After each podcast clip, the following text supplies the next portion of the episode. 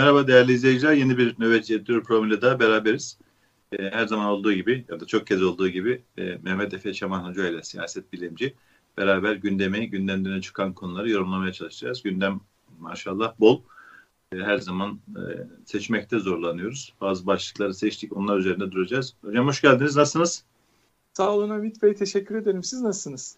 Sağ olun. Teşekkür ederim. Siz ders dersteydiniz herhalde. Dersteydim. Biraz iletişimde sıkıntı yaşadık. Biter bitmez ders hemen geldim.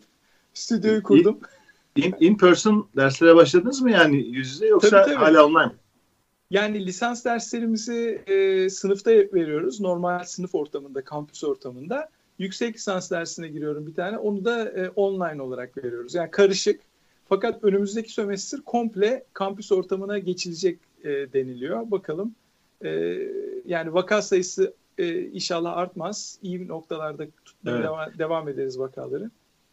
Yani bazı olumsuz haberler var. Ee, özellikle Almanya'dan, e, Amerika'nın bazı bölgelerinden de böyle haberler geliyor. Vaka sayısı artıyor diye bazı tedbirler e, alan e, şirketler var, yönetimler var. E, inşallah tekrar geri dönmez kışa doğru. Covid evet. fakat şey olmuş. Evet.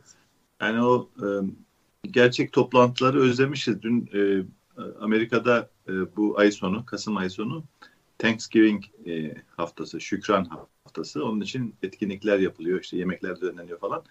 Bir iki senedir onlardan, e, toplu yapılanlardan mahrum kalıyorduk. Zoom'da yapılıyordu, yemeksiz, kuru falan.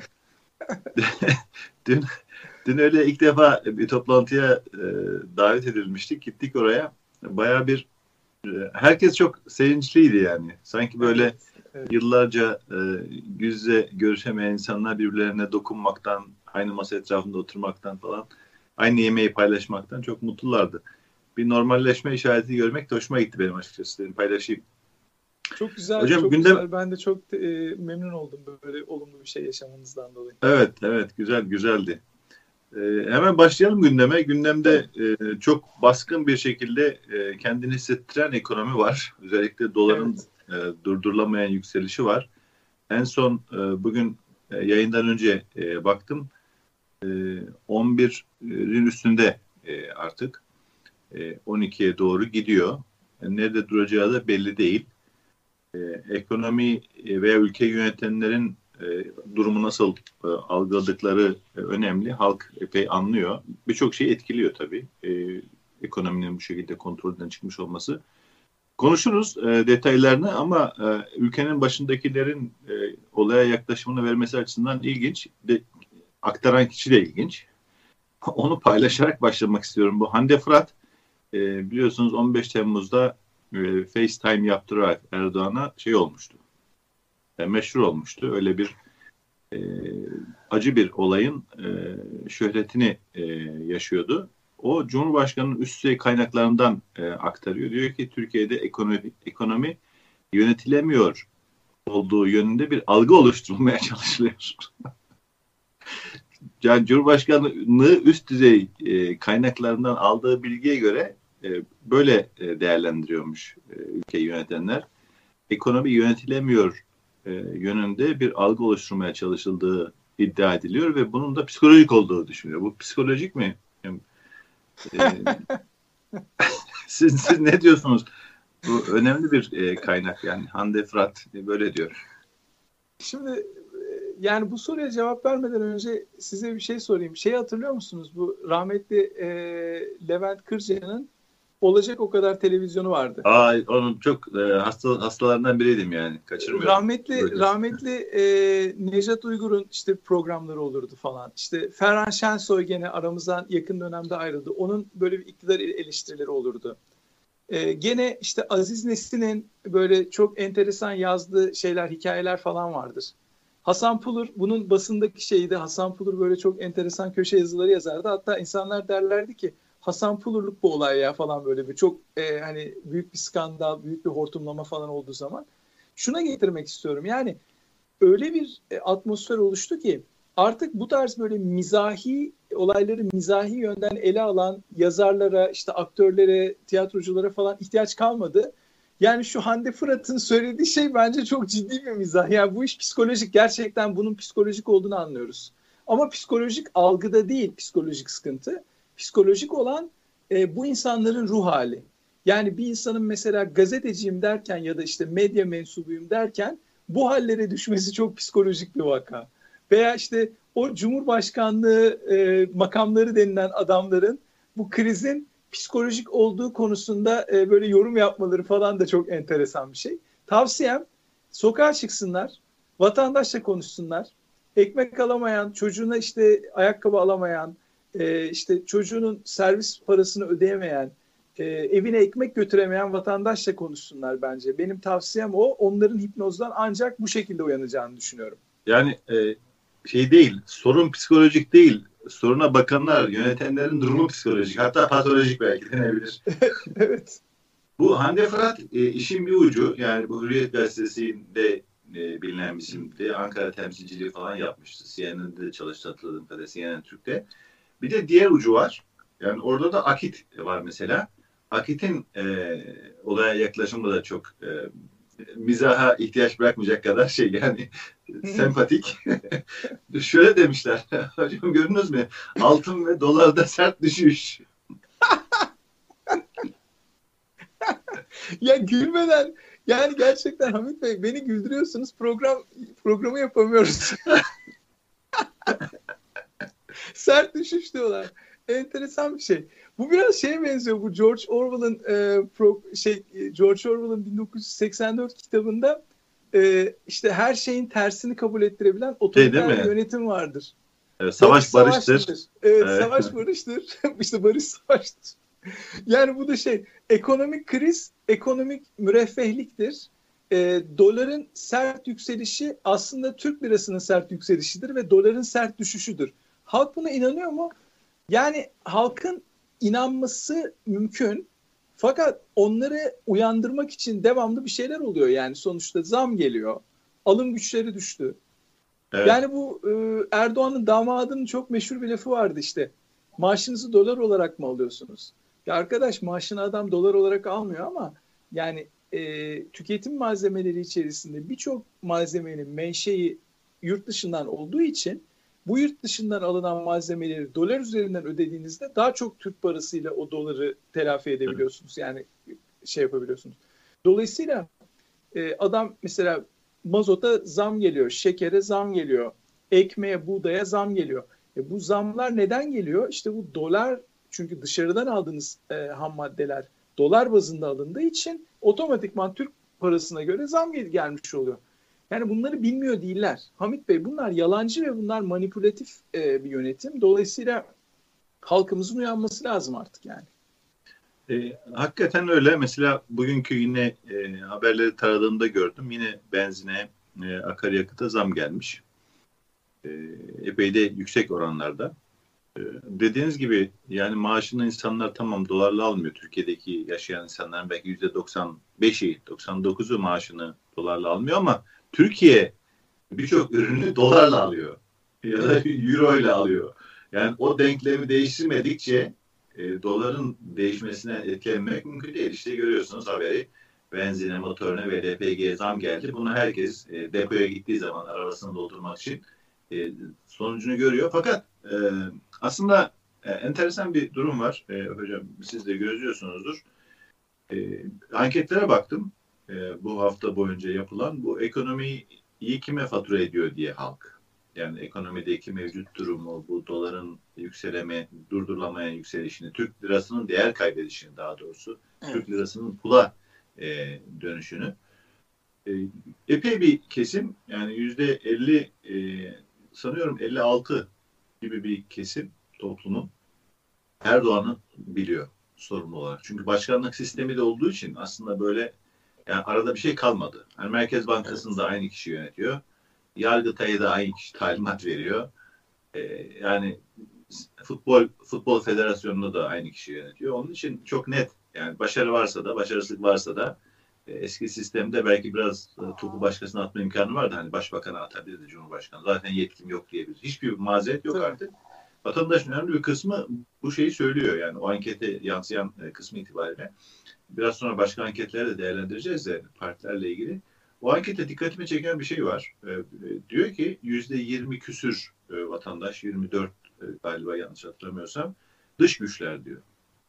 Yani ekonomideki çöküşün sebebi olarak dış güçleri görüyor. Bunu bize bazen e, sosyal medyada falan bana dalga geçerek e, yazıyorum falan dış güçlerdir e, falan hani hatta kadar şey yaparak ama şöyle bir şey var. Yani bu e, havuz medyasının işte bu Hande Fıratların yani illa Akit Yeni Şafak aklınıza gelmesin. Havuz medyası artık çok geniş. Yani o Demirören medyası da eski Doğan grubuydu. Evet. Sabahı da herkes oraya yani işte 95'i havuz medyası Türkiye'nin. Onların aslında e, bilmiyorum başarısını mı başarısızlığını mı gösteriyor. Yani bir, bir açıdan ben yüzde yirmi işte A Haberler falan yüzde yirmi yirmi beş civarında insanı hala inandırmaya devam ediyorlar. Nitekim işte 30 civarında yüzde otuza yakın bir desteğe çıkıyor şeyin Erdoğan'ın. Yani bir taraftan yani tamam beşte bir e, belki denebilir, dörtte biri denebilir. Halkın bu kadarını rakamlara dönüştürdüğünüz zaman milyonlar yapıyor. Hocam yüzde yirmi beş, yüzde otuz ne demek Türkiye ölçeğinde? Evet. Yani epey bir başarı. Yani neredeyse siyaha beyaz, beyaza siyah e, diyecek kadar yalan söylüyorlar, propaganda yapıyor, algı çalışması yapıyorlar. Epey bir insanı kandırıyorlar ve bu insanları e, yani gerçeklerle barıştırmak, gerçekleri anlamalarını e, sağlamak çok kolay olmayacak gibi geliyor bana. Hak veriyorum size. Ee, yani bana göre bu sorunların temelinde şu var. Ee, Türkiye Cumhuriyeti son 100 yıldır e, insanlarına olduğundan çok farklı bir görünümde lanse edildi.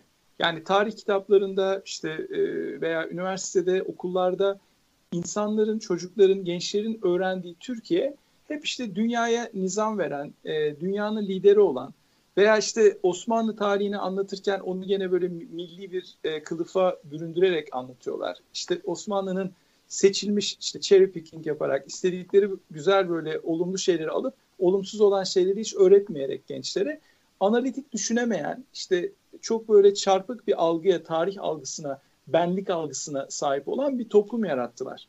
Dolayısıyla bu toplum e, öteki olarak sürekli batıyı veya işte bir takım dış güçleri görüyor. E, ve e, Türkiye'nin başına gelen her türlü kötülüğün dışarıda işte Türk Türkiye'yi ve Türkleri çekemeyen, onla, Türk Türkiye'ye ve Türklere düşman olan bir takım e, grupların, insanların veya devletlerin e, çalışmaları sonucu, operasyonları sonucu gerçekleştiğine inanıyorlar. Ve e, bu o kadar e, bariz bir şekilde ortada ortadaydı ki mesela hatırlayacaksınız 2013'de e, iki önemli olay yaşandı. Bir tanesi Gezi Parkı olayları. Gezi Parkı'nda neydi? Mesele işte insanların e, Taksim'deki küçük bir parkı e, korumak istemeleri, onun yerine yapılacak olan eski tarihi bir kışlanın replikasyonuna engel olmak istemeleri. E, ve e, bu Gezi Parkı'ndaki olayları dış güçlere bağladılar. Dediler ki işte bunu yapan faiz lobisi, işte Yahudi lobisi, bir takım e, Türkiye'nin işte istikrarını, büyümesini çekemeyen güçler. 17 Aralık operasyonları oldu. Yani 17 Aralık'ta suçüstü yakalandı bugünkü iktidarın mümessilleri. 17 Aralık'ta e, işte ayakkabı kutularından fırlayan dolarlar, işte e, rüşvet yiyen bakanlar, bürokratları satın almışlar. Bu onların evlerinden yüklü miktarda para falan bulunuyor. E, kaynağı belirsiz. E, bütün bu olaylar olduğu zaman ne dediler? İşte bu operasyonları yapan paralel devlet tırnak içinde bunlar da işte dış güçlerin ajanları. Bunlar işte dışarıdan almış oldukları emirleri veya talimatları yerine getiriyorlar. Halk bunları satın aldı. Şimdi dolayısıyla öyle bir noktaya geldik ki bu kadar halka yükleme yapılırsa ve halkta e, bu kadar fazla bir beyin yıkama operasyonundan geçerse, manipülasyondan geçerse belli bir noktadan sonra e, hem psikolojik dengesi bozuluyor hem de gerçeklerle bağlantısı kopuyor artık halkın. Yani şu anda e, halkı öyle bir koşullandırmış vaziyetteler ki e, bir şöyle bir olay söyleyeyim. E, deprem olsa yani yıkıcı bir deprem olsa ki umarım olmaz hiçbir zaman bir doğa faciası olmasın Türkiye'de veya dünyanın başka bir yerinde ama e, olduğu vakit biliyorsunuz ünlü bir belediye başkanı, Büyükşehir Ankara Büyükşehir Belediye Başkanı Melih Gökçek denilen adam depremlerin işte bir takım manyetik dalgaları manipüle eden bir batı teknolojisiyle, ABD teknolojisiyle tetiklendiğini falan iddia ediyordu. E yani artık hani çok özür diliyorum bizi izleyenlerden de çüş artık denmesi lazım. Yani akıl sağlığı konusunda şüpheler olacak adamlar Türkiye'yi yönetiyorlar. Ve bunlar medyadalar, bunlar bürokrasideler normal şartlarda bir ülkede normal yani her şeyin hayatın olağan akışına uygun cereyan ettiği normal bir ülkede herhangi bir insan çıkıp mesela bir okul öğretmeni çıkıp işte enflasyonu tamamen dış güçlerle açıklarsa ya da bir e, siyasi veya toplumsal olayı tamamen işte e, başka devletlerin manipülasyonuyla açıklarsa bu insanın e, muhtemelen işini falan kaybettiğini görürsünüz yani. Akıl sağlığı ile ilgili so- soru işaretleri oluşur ve tedaviye gönderilir bu insan. Türkiye'de bu kitleselleşti. Bu kitleselleşmenin önüne geçmek için tabii dediğiniz doğru özgür bir basın yok. İnsanların alternatif haber kaynakları yok. Yani mukayese edip ya bu haber aslında bir de bunun böyle bir açıklaması var diyebilecekleri imkanlar çok sınırlandı Türkiye'de.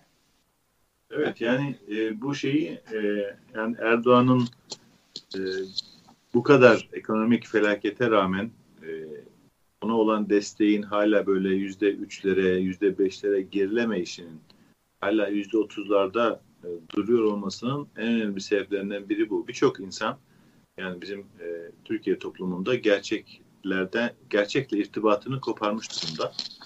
E, bizim e, Allah rahmet eylesin e, Fikret Ertan e, diye bir yazarımız vardı. Daha çok dış politika ağırlıklı yazardı. Çok kıymetli bir e, insandı ve çok kıymetli bir yazardı. Onu bir keresinde ziyarete gitmiştim. E, hasta hastaydı e, son dönemlerde. Eskişehir'de e, yaşıyordu. Türkiye'yi e, sanki bütün olayların içinde gibi dünyayı çok yakından takip ediyordu. Ona e, bana söylediği e, önemli bir şey vardı. Kulağımda sürekli tutuyorum onu. E, dedi ki e, haberleri e, Türkiye medyasını izliyorum. E, A Haber'e falan da arada bakıyorum. Önümüzdeki dönemde çok büyük bir problemimiz olacak dedi. Dedim nedir? Nasıl bir problemimiz olacak? Dedik yani insanlarla doğru bilgilerle, doğru analizler yaparak konuşma imkanını kaybedeceksiniz. Çünkü o kadar komplo teorileri pompalanıyor ki e, sadece A Haber'le sınırlı kalmadı biliyorsunuz. Ya Akit'le sınırlı kalmadı. Son dönemde iyice yani TRT bile yani eskiden belli bir saygınlığı olan e, kamusal yönü olan e, TRT, Anadolu Ajansı vesaire de hepsi e, bu e, koroya katıldı. Maalesef bu havuz medyası haline geldi veya zift medyası haline geldi. Bu insanlar e, zehirleniyorlar. Yani toplumu zehirliyorlar ve yarın öyle bir gün gelecek ki insanlarla konuşamayacaksınız. Yani siz e, mesela iki kere iki dört eder diyeceksiniz. Onlar hayır e, beş niye etmesin dış güçler böyle diyor falan gibi şeylerle karşılaşacaksınız diyordu. Şu anda tam e, böyle bir manzarayla e, karşı karşıyayız. Çünkü yani rahmetli Ecevit biliyorsunuz ekonomiyle ilgili e, böyle bir e, sıkıntılar olduğu zaman çok büyük bir destek kaybetmişti. Neredeyse silindi yani. E, arkasından giden kimse kalmadı. Ama şimdi e, böyle bir durum söz konusu değil. Tamam bir gerileme var. E, işte birazdan e, Avrasya e, anketin bugün yayınladığı e, daha sıcak e, bir e, çalışma var. 12-17 Kasım tarihleri arasında isterseniz oraya da geçebiliriz hemen. Tamam. Çok çarpıcı sonuçlar var. Ben ilk defa e, muhalefetin CHP'nin tek başına yani Cumhur İttifakı, Millet İttifakı olarak değil CHP bu ankette ilk defa e, önde görünüyor. Yani CHP'nin e, bugün seçim olsa hangi partiye oy verirsiniz diye e, yap, verilen e, soruda e, vatandaşların yüzde 30.1'i CHP'yi e, tercih ederken AKP yüzde 28.4 görünüyor. Dediğim gibi bu Avrasya anketin yapmış olduğu e, hatta bu son e, Türk lirasındaki çok büyük değer kaybı yani birlerin üzerine çıkmasını kapsamıyor. Çünkü 17 Kasım'a kadar ki 12-17 Kasım tarihleri arasında yapılmış.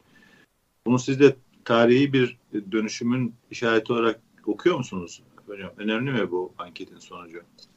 Bence çok önemli. Yani halk desteğini kaybetti e, AKP ve Erdoğan. E, dolayısıyla kendileri de giderek bunun farkındalar. E, sıklıkla gündeme gelir. Hatta benim çok sevgili dostum Profesör Vedat Demir hep gündeme getirir onu. Tencerenin alaşağı edemeyeceği iktidar yoktur demiş Süleyman Demirel bir vakit. Yani dolayısıyla insanlar alım gücündeki yoğun düşüşü, hayat standartlarındaki gerilemeyi, aldıkları maaşla geçinememe durumunu falan ciddiye alırlar. Yani e, hani irrasyonel davranışın, akıl dışı davranışın da belli sınırları var. Hani nasıl böyle hipnoz altında olan birisi ateşe dokunduğu zaman ani bir uyanışla e, realitenin evet. farkına varır. böyle ekonomik bir yangın da insanları e, siyasi anlamda girmiş oldukları derin hipnozdan çıkarabilir. Çıkarmalı ve çıkaracak. Yani e, bu istatistikler, anketler bunu gösteriyor. Fakat temel meselemiz şu. Bu adamlar öyle bir sistem kurdular ki yani bu başkanlık e, sistemi artı bu başkanlık sistemi altındaki otokrat, otoriter yapı devletin hücresel seviyelerine kadar nüfuz etti. Devleti komple kontrol altına aldılar. Bir istibdat rejimi ve bir polis devleti oluşturdular. Bir muhaberat, muhaberat rejimi oluşturdular. Dolayısıyla benim endişem şu. Ekonomik göstergeler, e, siyasi anketlerin göstergeleri her ne kadar iktidar artık değişecek sinyalleri verse de bu değişim doğal yollarla ve demokratik yollarla acaba olacak mı soru işareti hala orta yerde duruyor. Evet çok önemli. Bunu da konuşalım. Aynı ankette bir iki e, çok e, çarpıcı sonuçlar var fakat ben bir iki tanesinin altını çizmek istiyorum. Biri e, enflasyon oranı biliyorsunuz resmi rakamlara göre öyle çok da bir problem yok. Psikolojik zaten işte az önce Hande Fırat'tan aktardık. Sorunlar psikolojikmiş. Enflasyon oranına inanan inanıyor musunuz? Yani resmi enflasyon oranlarına inanıyor musunuz diye soru sorulmuş. Ee, yüzde 81 hayır diyor Efe Hocam. Bu bence yani Türkiye'de az önce bahsettiğiniz o kılcal damarlara kadar e, devlete hakim olma, işte e, yargıdan ne bileyim askere, polise her tarafı ele geçirme, medyayı tamamen sıfırlama ve yandaş bir medyaya dönüştürme çalışmalarının e, fiyaskoyla aslında sonuçlandığını gösteriyor. En azından halkın algısı e, noktasında e, işte enflasyon konusunda sizin e, uyduruk atamalarla getirdiğiniz kurumlar e, ve kurumsallığını sıfırladığınız yapılar bir açıklama yapıyorlar. Diyor ki işte enflasyon oranı bu. Ama işte halkın verdiği not da bu. Diyor ki yüzde 81 e, buna inanmıyoruz. Evet. E, yine çarpıcı bir e, anket. Belki bunu e, anketin e, çarpıcı başka bir sonucu. Seçim yapılmalı mı? Erken seçime e, ihtiyaç var mı? diye soruyorlar. Yüzde 64.3 çıkıyor. Yani buna da yani epey bir e, kesim, epey bir e, insan e, artık e, seçimin zamanında değil erken yapılması gerektiğini düşünüyor. Tabi burada da o yüzde 25-30 e, blok var o, erimeyen. E, onlar da e, hayır diyorlar fakat yani çok baskın bir çoğunluk e, ki AKP e, biliyorsunuz e, kullandığı en önemli yani e, suistimal ettiği diyelim kavramlardan biri milli iradeydi. Yani diyorlardı ki hukuk falan önemli değil. E, milletin çoğunluğu ne diyorsa bizi seçtiğine göre biz bildiğimizi okuruz. Yani demokrasiyi böyle çarpık bir şekilde anlıyorlardı. Evet. Yani o, o söylem artık tersine dönüyor gibi yani. Çoğunluk işte erken seçim olsun istiyor şimdi. Hadi bakalım milli iradeye savaş mı açacaklar yoksa milli iradeye saygı duyup seçime mi gidecekler? Ne diyorsunuz? Bir erken seçim ihtimali görüyor musunuz ufukta? Yani bence e, ufukta bir erken seçim ihtimali var e, Türkiye'yi de zaten bu bunalımlı ekonomik anlamdaki buhran ortamından çıkarabilecek olan da erken seçimdir. Yani piyasalara güven telkin eden, e, yanlış yoldan dönen, gömleğin ilk düğmesini, yanlış iliklenen ilk düğmesini açıp tekrar onu düzgün bir şekilde ilikleyebilecek bir iktidara ihtiyaç var. E, tabii burada iktidar ve rejim kavramlarını ön planda tutmamız gerekiyor. E, yani muhalefetin e, rejimin muhalefeti olmayı bırakıp gerçek anlamda rejimin yapmış olduğu, rejimin deforme etmiş olduğu, bozmuş olduğu şeyleri eleştirebilen muhalefet haline gelmesi lazım. Ve bunun önemli sinyallerini aldık yakın dönemde. Yani belirli bir değişim baskısı var ve belirli bir değişim iradesi de söz konusu olmaya başladı muhalefet cenahında. Ve dolayısıyla bana göre e, erken seçim giderek daha fazla büyük bir baskı unsuru oluşturacak. Erdoğan Türkiye'yi yönetemiyor ve Erdoğan'ın e, koalisyonu da bunun farkında. Artık Erdoğan'ın şöyle bir şey söyleyelim. Yani Erdoğan'a neden ihtiyaç duydular? Çünkü Türkiye'deki seçmen kitlesinin çok önemli bir bölümü e, muhafazakar İslami değerlere önem veren bir seçmen kitlesi. Yani merkez sağ ve sağ çok ciddi bir kitle var. Ve bu kitle Erdoğan'ı e, doğal bir lider olarak kabul etti. Yani 2002'den itibaren Erdoğan yapmış olduğu bazı da olumlu politikaların neticesinde yani işte 2011'e kadar 2012'ye kadar bu muhafazakar kitleleri rahatlatabilecek veya onların hoşuna gidebilecek birçok adım attı. İşte başörtüsü meselesini çözdü, üniversitelere giremeyen e, kadın e, ve kız öğrencilerin sorununu çözdü. E, işte Türkiye'yi Türkiye'ye bir şekilde muhafazakar olan İslami e, İslami mahalleden gelen insanların devlete entegrasyonunu sağladı. Ve dolayısıyla bu anlamda çok ciddi bir şükran ve minnetle yaklaşıyorlar Erdoğan'a. Bir de Erdoğan'ın öteki yani Erdoğan'ın alternatiflerinden de korkuyorlar. Diyorlar ki kendi aralarında. Ya bu adam tamam yani bir takım sıkıntılar olabilir ama bu adam eğer giderse daha önceden e, kazanmış olduğumuz mevzileri kaybedip tekrar işte 1990'lar ve öncesindeki döneme geri dönebiliriz. Yani böyle bir endişe olduğu için de çok ciddi bir kemik muhafazakar kitle hala bütün e, yani rezalete rağmen, ekonomik çöküşe rağmen AKP'nin ve Erdoğan'ın arkasında duran böyle bir yüzde yirmilik otuzluk bir kesim var. Dolayısıyla hedef bu kesim olmalı, bu kesimi rahatlatmak olmalı ve bu kesimin ilüzyonunu ve bu AKP ve Erdoğan rejimiyle olan bağlantılarını bozmak strateji olmalı muhalefet açısından bak baktığımız zaman. Yani açıdan da evet. Tam bu e, Kılıçdaroğlu'nun e, çıkışı e, hakikaten e, önemli iki çıkışı oldu. Birincisi e, Merkez Bankası'nı ziyaret etti. Yani ilk defa muhalefet ülkede var e, fotoğrafıydı bence o. E, Kılıçdaroğlu dedi ki e, memurlara, bürokratlara sesleniyorum. Hukuksuzluklarına rejimin, Erdoğan, Erdoğan rejimin hukuksuzluklarına alet olursanız hesabını e, sorarız sizden dedi. Bence önemli bir e, çağrıydı bu. İkincisi de e, topluma yapmış olduğu çağrı oldu. Bence bu dediğiniz e, ihtiyacı da giderme potansiyeli olan bir çağrı. Helalleşme çağrısı. İşte e, 28 Şubatçılar ifadesini aynen böyle kullanarak yani 28 evet. Şubatçılar e, AKP'yi e, iktidar yapan aslında e, bir e, kesim diyelim. Yani AKP evet. iktidar olduysa 28 Şubatçıların bunda çok büyük katkısı var. Ondan sonra o 28 Şubat'ın arkasından gelen ekonomik kriz. Yani AKP iki şey iktidar yaptı. Yanlış görmüyorsam. Birincisi 28 Şubat, ikincisi ekonomik kriz.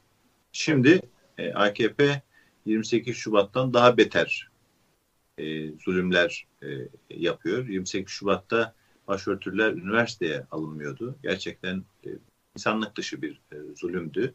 Bir ayıptı Türkiye açısından. Fakat şu anda başörtülüler başörtülü öğretmenler hapiste. Hatta işte Ayşe Özdağ'ını hatırlıyoruz. E, neredeyse 50 güne e, yaklaştı. Hala hapiste.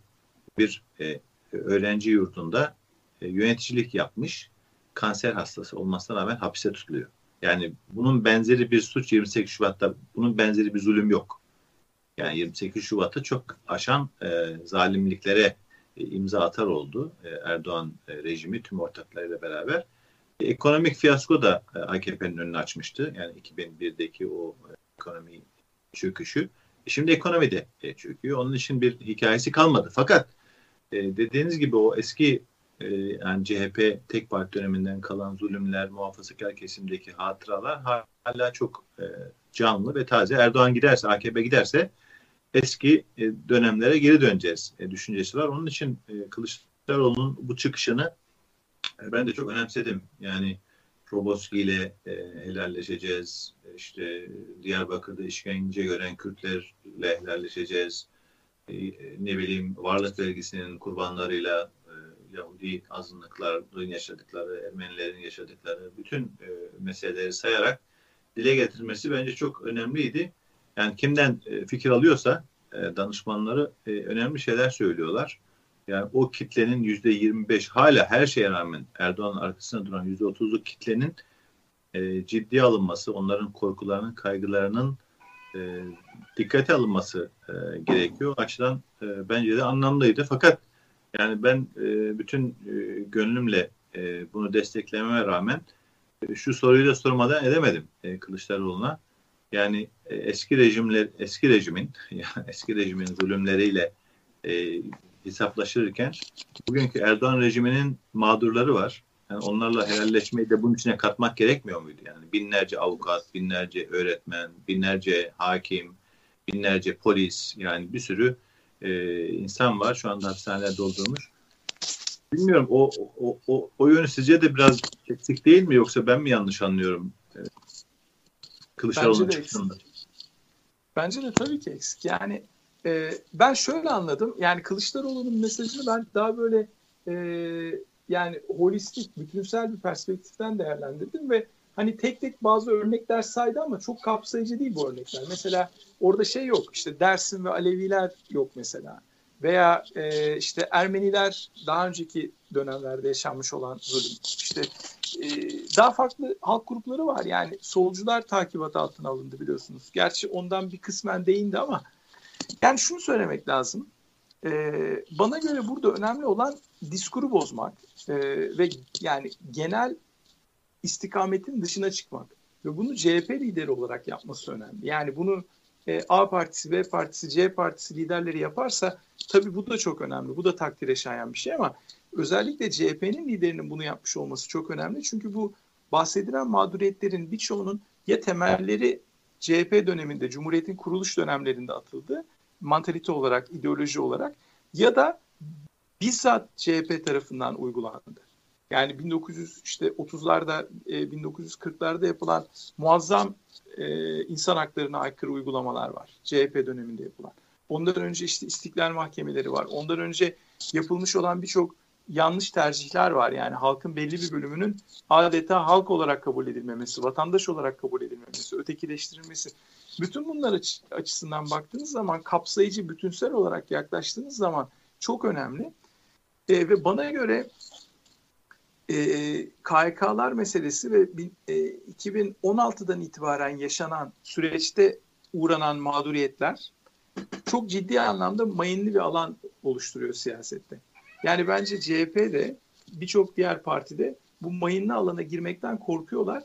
Çünkü e, öyle bir beyni yıkandı ki halkın. Yani 15 Temmuz söylemi ve ondan sonrasında oluşturulan o diskur, retorik, kavramlar, suçlanan kesimler, e, yapay olarak fabrike edilmiş olan, oluşturulmuş olan işte tırnak içindeki terör örgütü e, denilebilecek yapı. Bunları halka kabul ettirdiler. Halkta ciddi anlamda bu konuda bir hassasiyet var. Çıkıp şey diyemiyorlar yani mesela CHP lideri ya da e, veya işte İyi Parti lideri çıkıp ya bu FETÖ nedir ya arkadaş? Saçma sapan bir şey. Böyle kendini böyle adlandıran bir terör örgütü mü var? Bu adamların yaptığı bir takım eylemler mi var? yapmış oldukları bir manifesto mu var? Ortaya koymuş oldukları bir ideal mi var? Yani şimdi PKK bir terör örgütü, ETA bir terör örgütü, İRA bir terör örgütü. Niye? Çünkü bunlar kuruluş gerekçeleriyle ve tarihleriyle zaten bunu reddetmiyorlar. Bir mücadeleye girmişler. Bu mücadele sadece siyasi bir mücadele değil, askeri bir mücadele veriyorlar. Dolayısıyla bunlar terör örgütü. Diğer taraftan bir sürü İslami e, terör örgütleri var. El-Kaide, El-Şabab, Boko Haram, işte e, IŞİD, e, Taliban bunlar da seçtikleri yol itibariyle teröre bulaşmışlar. Askeri mücadeleye girişmişler. Şimdi CHP liderinin çıkıp işte e, cemaatle alakalı veya hizmet hareketiyle alakalı olarak ya biz bu adamların içlerinde işte bir takım yolsuzluklara bulaşan, organize suçlara bulaşan bir gruplar olabilir ama burada bir kitleselleşmiş, korkunç, e, ayyuka çıkmış bir takibat politikası var. FETÖ diye, diye bir şey yoktur dese çıksa bunu söylese biz komple bütün işte KYK'ları hiç e, lamıcımı olmadan hepsini iptal edeceğiz dese ciddi anlamda bir eleştiri bombardımanına tutulacak ve suistimal edilecek bu söylediği şeyler. Kendi partisi içinde de suistimal edilecek. Çünkü bugün kendi partisindeki ulusalcı taban e, ve şey o, o yakın olan grup Avrasyacılara yakın olan Ergenekonculara yakın olan bir grup var. E, daha geçen gün Perinç, Perinçek çıktı dedi ki FETÖ kavramını biz devlete kabul ettirdik. E şimdi FETÖ denilen kavramın devlete kabul ettirilmesi Perinçek değil sadece evet. Sözcü gazetesi, Cumhuriyet gazetesi e, ve CHP'deki ulusalcı kesim de sürekli olarak bu, bu retoriği devlete kabul ettirmeye çalıştı. Dolayısıyla Kılıçdaroğlu bir sarraf gibi veya e, ameliyat yapan, çok ince bir ameliyat yapan, bir beyin ameliyatı yapan bir cerrah gibi titiz hareket etmek zorunda. Ke- seçtiği kelimeleri çok titiz seçmek zorunda. Bana göre iktidara gelmesi çok olumlu bir şey olacak. Yani böyle bir retoriğin iktidara gelmesi. İlla CHP olmayabilir bu. Başka bu e, retorikte olan bir parti de iktidara gelebilir. Ama bana göre bu rejim aleyhinde bir koalisyonun iktidara gelmesi ve Türkiye'yi e, bu zorlukları aşacak şekilde temizlemesi, siyasi kirden, siyasi pisliklerden arındırması çok önemli. Ve bana göre buraya, burada nereden başlarsa başlasın biz buna destek olmalıyız. Yani mesela ben bir KHK'lıyım.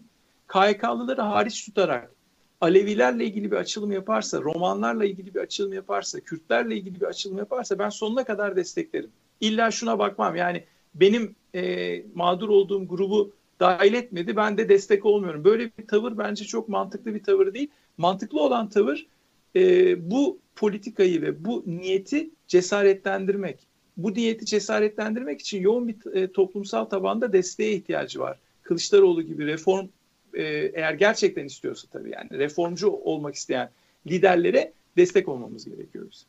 Yani bu evet, şekilde ya. pir, pirincin taşlarını ayıklıyoruz. Hamit Bey şöyle düşünün. Yani bir analoji yapayım. P- pilav yapmak istiyorsunuz. Bir pirinciniz var. Pirinç çok kaliteli ama içinde çok ciddi bir taş problemi var. Taşlara bir yerden başlamanız lazım. Yani şöyle yapamazsınız. Bütün taşları aynı anda pirinçten uzaklaştırabilecek bir teknoloji yok. Yani mecbursunuz tek tek o taşları e, pirinçten ayıklayacaksınız. Dolayısıyla evet. Türkiye'nin bu problemi bu yani şu anda. Yani e, her e, her bir açılım faydalıdır. Kimi hedef alıyorsa alsın. Belki eksikler hatırlatılabilir ama açılımlara e, demokrasi ve hukuk alanındaki adımlara destek vermek lazım. Aynen e, katılıyorum. Fakat bende çok ciddi bir şüphe oluştu e, Efe Hocam siyasetçilere karşı. Çünkü en büyük lafları söyleyen, demokrasi diyen, hukuk diyen, Avrupa Birliği kriterleri diyenlerin sonunda ne hale geldiklerini gördüğüm için yani e, bu yaşanmışlık e, benim bu siyasetçilere inanmama, onların sözlerine, e, eylemleri görmeden ikna almamı epey zorlaştıracak. Onun için e, tabii ki gönülden destekliyorum. Yani Türkiye'de böyle sadece CHP değil, her kesimin e, şapkayı önüne koyup aynaya, aynanın karşısına geçip hatalarıyla yüzleşmesi lazım. E, inşallah bütün bu yıkım e, sonunda böyle bir şey gerçekleşir ve yeni bir sayfa açılır. Çünkü diğer türlü e, Türkiye'de zalimler ve mazlumlar yer değiştirerek e, ilerliyor. Yani e, zalim e, dünkü e, zalim ders almıyor. Mazlum da ders almıyor. Yani işte diyelim ki 28 Şubatçılar değil mi? Diyoruz ki e, zulmettiler. E, bir sürü mazlum var. Onların mazlum ettikleri yani zulmettikleri iktidara geldiler. Daha beterini yapıyorlar. Ben yani Türkiye şey bu geldi. kısır ee, döngüden kurtulmalı yani. Siz bunu söylerken yani o kadar haklı bir eleştiri getiriyorsunuz ki aklıma şu geldi. Şimdi bir e, yani işlevselci ve e, kurumsalcı bir yaklaşım vardır normalde. Yani siyaset biliminde de kullanılan metotlardan önemli metotlardan e, iki tanesi. Şimdi bu kur, kurumsalcı ve işlevselci yaklaşıma göre baktığımız zaman Türkiye'deki siyasetteki kurumsal ve işlevsel e, oluşturulmuş olan düzenekten kaynaklanıyor bu liderlere güvenememek. Şu var yani tabanın e, tavan üzerinde yani yöneticiler üzerinde belirleyici etkisi yok Türkiye siyasetinde. Yani dolayısıyla tepedeki siyasetçi yukarıdan aşağıya doğru bir hiyerarşiyle parti yönettiği için aşağıdan yukarıya doğru olan bir kontrole hesap vermek zorunda değil. Yani işte eğer diyelim ki AKP içerisinde parti içi demokrasi ve örgütlenmiş bir e, seçmen kitlesi olmuş olsaydı yani delegeler kontrol edebilseydi kendi seçtikleri adamları o seçtikleri e, temsilciler de e, işte milletvekillerini milletvekilleri de işte başa geçecek olan siyasetçi kimse e, Erdoğan olabilir, Gül olabilir. Böyle bir aşağıdan yukarıya doğru kontrol mekanizması işliyor olsaydı AKP raydan çıkmazdı. Bu bir. İkincisi Önemli. şimdi e, bu çok önemli ve ik, ikincisi Kılıçdaroğlu bunları söylüyor. Bunu kendi fikri olarak mı söylüyor yoksa tabandan yukarıya gelmiş olan, süzülmüş olan fikirler olarak mı söylüyor? Evet. Bu da bizim hep şu soruyu sormamıza gerek e, beraberinde getiriyor. Kılıçdaroğlu işin sonunda yalnız mı kalacak veya onu birileri vazgeçirebilir mi bu fikirlerden? Ya da daha da kötüsü acaba bu fikirleri sadece taktiksel anlamda, stratejik anlamda mı kullanıyor? Emin olamıyorsunuz. Niye? Çünkü CHP'nin tabanıyla alakalı örgütsel anlamda çıkıp taban dese ki ya bizim işte bir takım siyasi değişim beklentilerimiz var. En önemlisi de mesela vatandaşlık kavramını yeniden tanımlayalım. Ya da işte tarihimizle hesaplaşıp daha objektif bir tarih öğretelim okullarda. Böyle bir taleple gelse o zaman deriz ki ya bak Kılıçdaroğlu da bu tabanın e, görüşlerini sirayet ettiriyor, yansıtıyor falan. Ama böyle bir durum yok şu anda yani. Ondan dolayı siz haklısınız yani şüphelenmekte. Acaba yarın vazgeçer mi? Vazgeçse onu engel onu engelleyebilecek bir otorite var mı CHP'de? Yani yok. Yarın diyebilir evet. ki günden farklı bugün diyebilir yani. Kimse de bir şey diyemez. Yani böyle yeni bir sayfa açılacaksa bu dediğiniz e, yani sadece e, işte seçim e, yapılan e, ne bileyim iktidarın değişebildiği yapılar yetmiyor. Yani siyasi partiler kanunun gözden geçirilmesi gerekiyor. Dediğiniz gibi halkın egemen olduğu partilerde bir kişinin bütün milletvekillerini belirlediği değil. Yani yerelde Urfa'da, Denizli'de, İzmir'de insanların e, belirlediği bir siyaset olsa yani o, o Avrupa'da falan da aslında bu ilk defa Amerika'nın keşfedilmesi gibi bir olay evet, değil. Evet, evet. Var yani. Dünyada yaşanıyor. Ee, onun için e, lider egemen, lider sultası ve iyiyken lider diyelim ki iyi oluyor. Hani lider merkezi evet. bir yapıysa. Yoldan çıkarsa, yolsuzluğa batarsa, ailesini kurtarmaya, ülkeyi bırakıp da ailesini kurtarmaya dönük bir e, yaklaşıma e, sıyrılırsa veya kayarsa durdurmak imkansız oluyor. Evet. Onun için evet. e, yani belki bu tür e, reformları da gündeme getirmek lazım. Ben e, bu e, yani yaşamış olduğumuz son 7-8 yıldaki güven kaybını nasıl e, izale ederim, nasıl telafi ederim bilemiyorum. Çok sorgulayacağım. Yani insanların sözlerini e, gerçekten e, eylemleri görmedikçe hatta eylemleri bile yani şimdi mesela başarılı olan bir siyasetçi duyduğum zaman bile diyorum acaba hani ilk beş senesi iyi ama son beş senesi ne olacak diye e, korkar oldum. E, onun için böyle en önemli fren belki en önemli e, güvence böyle bir kişiye bağlı yapıları e, kurumlara, e, tabana daha çok denetlenebilir hale e, getirmek. Bir e, itiraf e, duymuştum bir e, eskiden Erdoğan'la Erdoğan hükümetlerinde yer almış bir e, bakan e, sanıyorum 2014 ya da 15'teydi yani bizim AKP ilişkilerimizin e, biraz çatallaştığı dönemde dedim ya bu Erdoğan niye bu kadar yoldan çıktı? Yani o kadar güzel şeyler yapıyordu. Ee, biz de destekliyorduk. Türkiye'de, dünyada da birçok e, herkes neredeyse demokrasiye inanan herkesi destekliyordu. Sizce nerede kırıldı dedim şey. Yani o e, hükümetlerde ismini vermeyeyim izin almadığım için. E, dedi ki kırılma şurada oldu. Biz bunda çok büyük bir sorumluluk sahibiyiz. E, çıkıp karşısına e, şu konuda yaptığın yanlış deme cesaretini gösteremedik dedi. Yani sonra e, artık e, o her, hep herkesin kendisini her söylediğinde hikmet arayan insanlarla dolu bir çevre oldu. Zaten bunu diyen bakan da uzaklaştırılmıştı yani yanından. E, ve şimdi işte her şeyi bilir, bildiğini düşünüyor. Yani işte bu evet.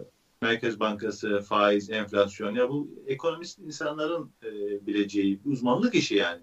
Bırak onu da e, saygı duyu değil mi? Evet. Bedeli ne? E, vatandaş şimdi çekiyor. Bunun için çok çok e, önemli yani kurumların içinde, yapıların içinde, siyasi partilerin içinde farklı seslerin dinlenebilir e, olduğu bir e, ortamı gerek gerekirse yasalarla dayatmak gerekiyor. Yani siyasi partiler evet. kanunu bu açıdan e, çok önemli. Seçim evet. kanunu bu açıdan önemli. Dilerim e, bu e, bu arada CHP'nin bir konuda yani eleştirdik bazı şeyler unutuyor Erdoğan rejiminin mağdurlarını unutuyor diye bir hakkını yemeyelim. CHP Genel Başkanı Yardımcısı Yüksel Yüksel Taşkın var. E, tanırsınız siz de. E, evet.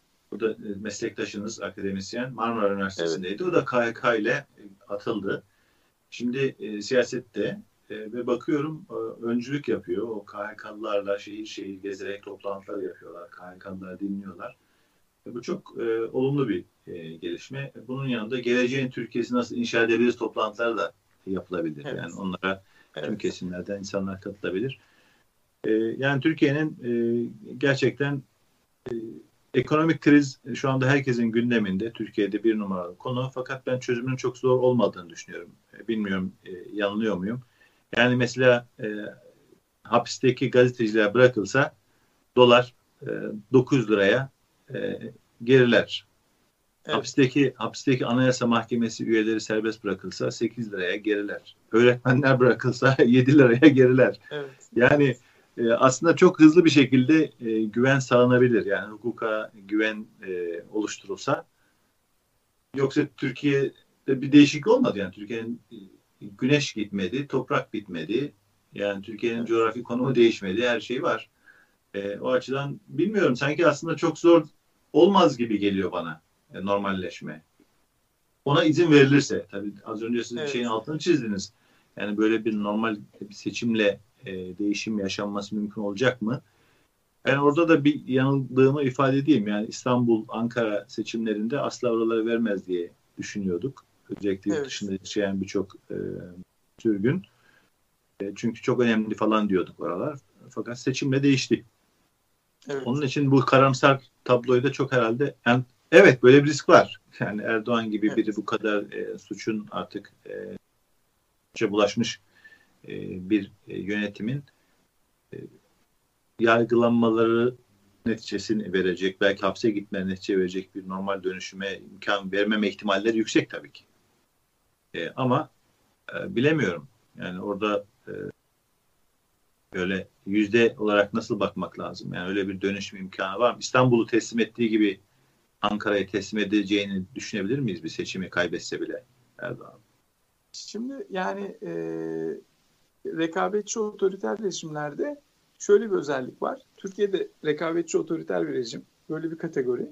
E, bu tarz rejimler genellikle tamamen demokratik kurumlarının veya seçimsel prosedürlerin e, iptali gibi veya tamamen bypass edilmesi gibi bir yöntem seçmiyorlar. Bilakis e, şöyle Türkiye siyasetinde çok kullanılan bir te- terim vardır. Gaz almak derler. Yani gaz alabilecek bir takım e, böyle manipülasyon araçlarını ellerinde tutuyorlar. Seçimleri de bu manipülasyon araçlarından biri olarak kullanıyorlar. Şimdi şöyle bir senaryo hayal edelim. Yerel seçimler olmuş olsaydı ve bu yerel seçimlerin sonucunda işte AKP dışındaki adaylar kazanmış olsaydı ve AKP ve Erdoğan e, bu adayları adaylara teslim etmeseydi mazbatalarını. Ki zaten seçimi iptal etti biliyorsunuz. Yani o tekrar edildi sayımlar vesaire.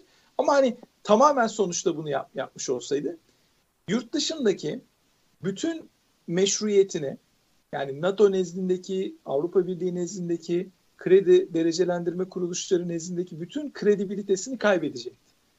Bunu yapmıyor ve Batı'ya ve işte dışarıdaki e, sürgündeki olan Türk vatandaşı olan insanlara da şöyle bir sinyal veriyor. Diyor ki bak siz ne kadar eleştirirseniz eleştirin görüyorsunuz ki Türkiye'deki demokrasi işliyor. Yani o şeyi çökertiyor. O Türkiye demokratik bir ülke değildir tezini, tezi karşısında çok ciddi bir empirik veri ortaya koyuyor. Diyor ki bak seçimler oldu, biz de kaybettik, gayet de paşa paşa mazbatalarını verdik. Ankara ve İstanbul artık bizim kontrolümüzde değil. Ve ben bunu çok ciddi batılı e, siyaset bilimcilerinde, ekonomistlerde, analizlerinde görüyorum. Bunu bir veri olarak kabul ediyorlar. Bunu önemli bir demokrasi göstergesi olarak kabul ediyorlar.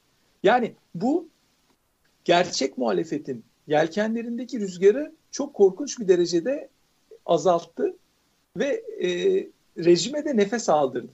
Yani orada o İstanbul'u ve Ankara'yı kaybetmesi Erdoğan ve onun güç odaklarını e, zora sokmadı. Tam tersine işlerini kolaylaştırdı. Yani bu, bu açıdan bakmak lazım. Fakat genel iktidar değişimini de şöyle okumak lazım. Şimdi Türkiye'de başkanlık sistemi var hala biz eski paradigma ile düşünüyoruz. Yani işte seçim olursa CHP şu kadar oy alacak falan. Mesele o değil. Seçim ikinci tura kalacak. İkinci tura kaldığı zaman zaten e, otomatikman Erdoğan ve başka bir aday olacak. Yani önemli nokta işte burada zaten ortaya çıkacak. Partiler e, manzarası, partilerin kendi aralarındaki oy oranları çok böyle far, fazla bir kıymet harbiyeye sahip değil. Muhalefetin gördüğüm kadarıyla amacı Türkiye'ye parlamenter demokrasiyi geri getirmek. Yani başkanlık sistemini komple iptal etmek. Fakat bunu yapabilmek için de Erdoğan'ın karşısına güçlü bir başkan adayı çıkarmak lazım. Kılıçdaroğlu olabilir bilemiyorum yani veya yani halk, halk bazında Erdoğan yerine evet biz bu adama veya bu kadına oy verelim diyebilecekleri bir aday çıkması lazım. Dolayısıyla partilerin almış olduğu toplam oy oranından ziyade o başkan adayının, alternatif başkan adayının alabileceği, toplayabileceği oy oranını konuşmamız lazım. Bu ayrı bir oyun. Yani oyunun bir bölümü partiler arası durum AKP. Fakat Erdoğan AKP demek değil. Erdoğan ve ortakları AKP artı bir şey. Yani AKP var. Onun dışında bir de bir takım güçler var. MHP de buna dahil. Derin devlet unsurları da buna dahil. Ben bu açıdan çok e, optimist değilim yani. Çok ciddi bir polyanlıcı bir e, yaklaşımda bulunamıyorum.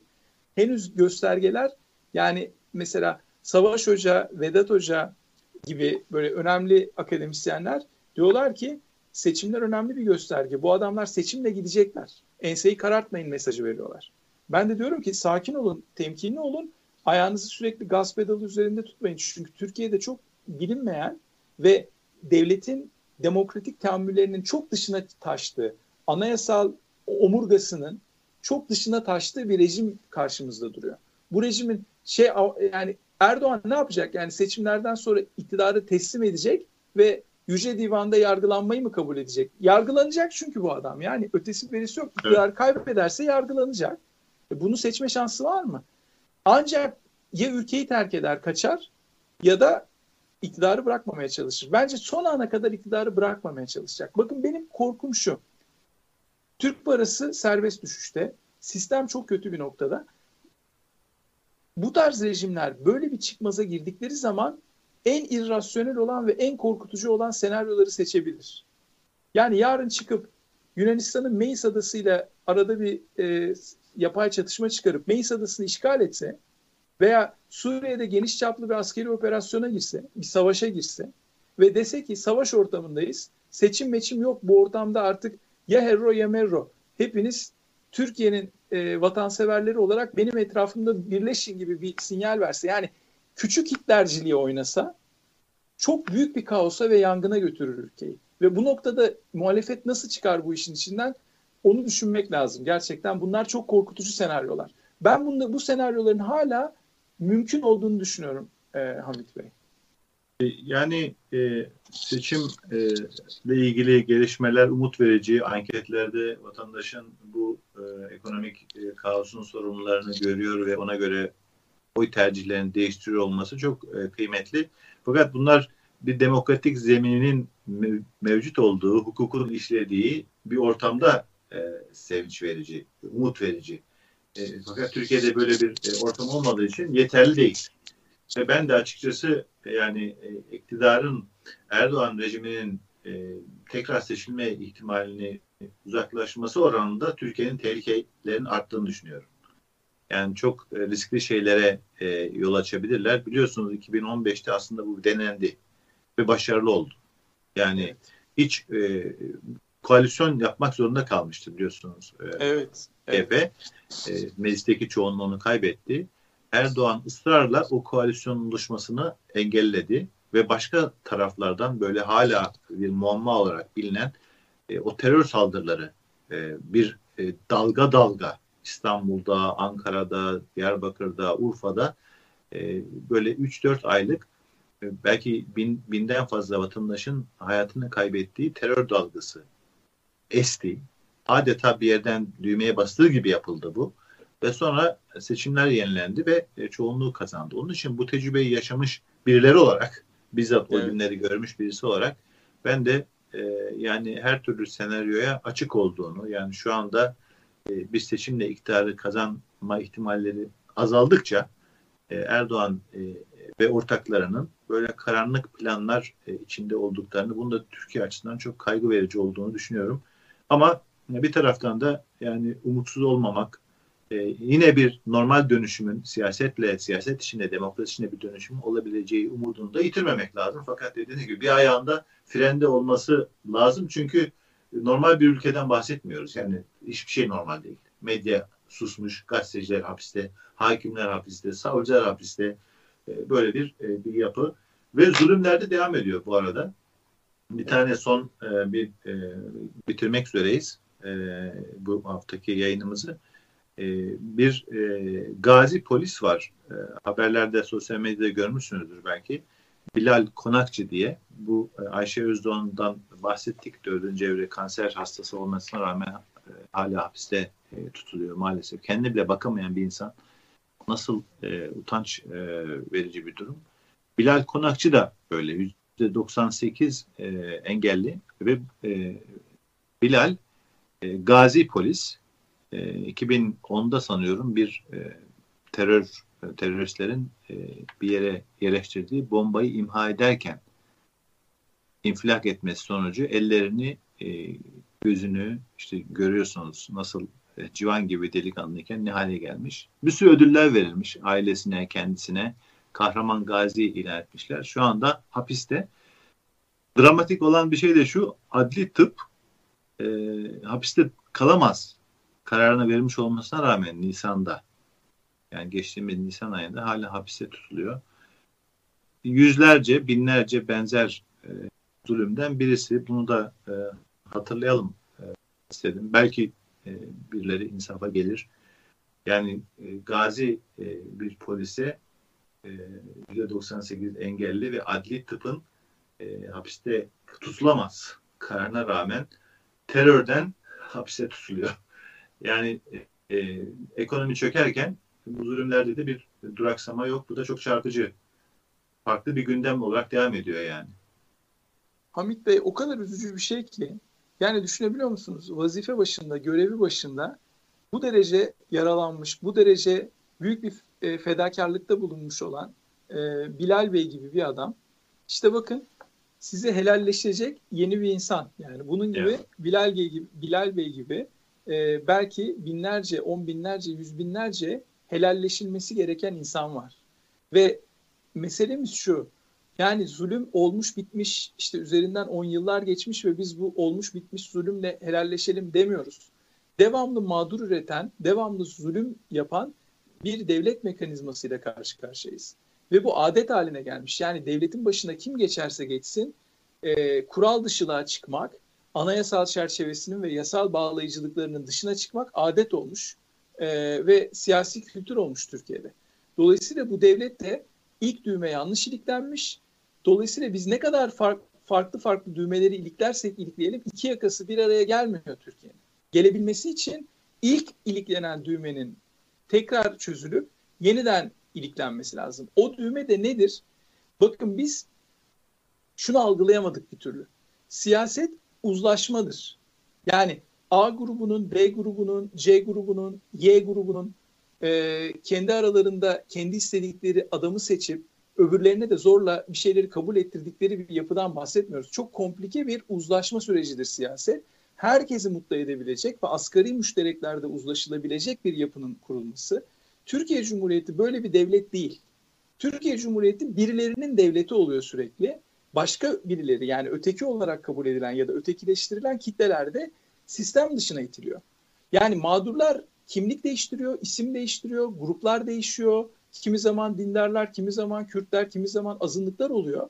Fakat bir türlü biz e, bir araya gelerek ya kardeşim gelin uzlaşalım. Hiç kimse istediğini tam olarak almasın ama herkes bu pastadan belirli bir pay alsın ve mutlu olsun.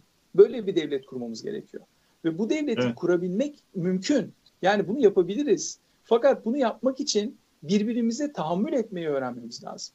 Birbirimizi illa sevmek zorunda değiliz ama birbirimize saygı göstermek zorundayız.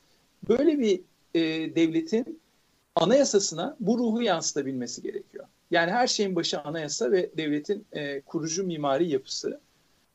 Ben ümitsiz değilim. Yani yan, yanlışlardan öğrenerek doğrulara varan birçok toplum var. Ümit ediyorum bizim halkımız 10 bin yıllık tarihi olan güzel Anadolu'nun güzel insanları bir araya gelip e, zorlukları aşıp ekonomik anlamda da siyasi anlamda da kültürel anlamda da istedikleri hayatı yaşayıp mutlu olabilecekleri bir ülkeye kavuşurlar. Bizim temennimiz bu. Evet yani dünyada bunu yapmış bir sürü ülke var. İşte en son e, Güney Afrika bile yaptı. Değil mi? Bir barıştı kesimlerle evet. farklı eskiden zulme uğramış insanlar kucaklaştılar. Yeni bir anayasa yaptılar. E, Güney e, Kore'sinden Avrupa'da dünyada birçok ülke var bunu başarabilmiş. Türkiye'de başarabilir e, diye ben de inanıyorum. E, ümidimi korumak istiyorum. Geçmiş çok fazla e, ümit verici olmasa bile yakın tarihimiz öğrenme kabiliyetimizin biraz düşük olduğunu gösterse bile ama e, umutlu olmaktan başka çaremiz yok. E, bu e, iyi temennilerle noktaya koyalım. E, önümüzdeki e, hafta tekrar e, buluşmak dileğiyle e, değerli izleyicilere e, hoşçakalın diyelim. Tekrar görüşmek üzere. E, selamda, muhabbette kalın.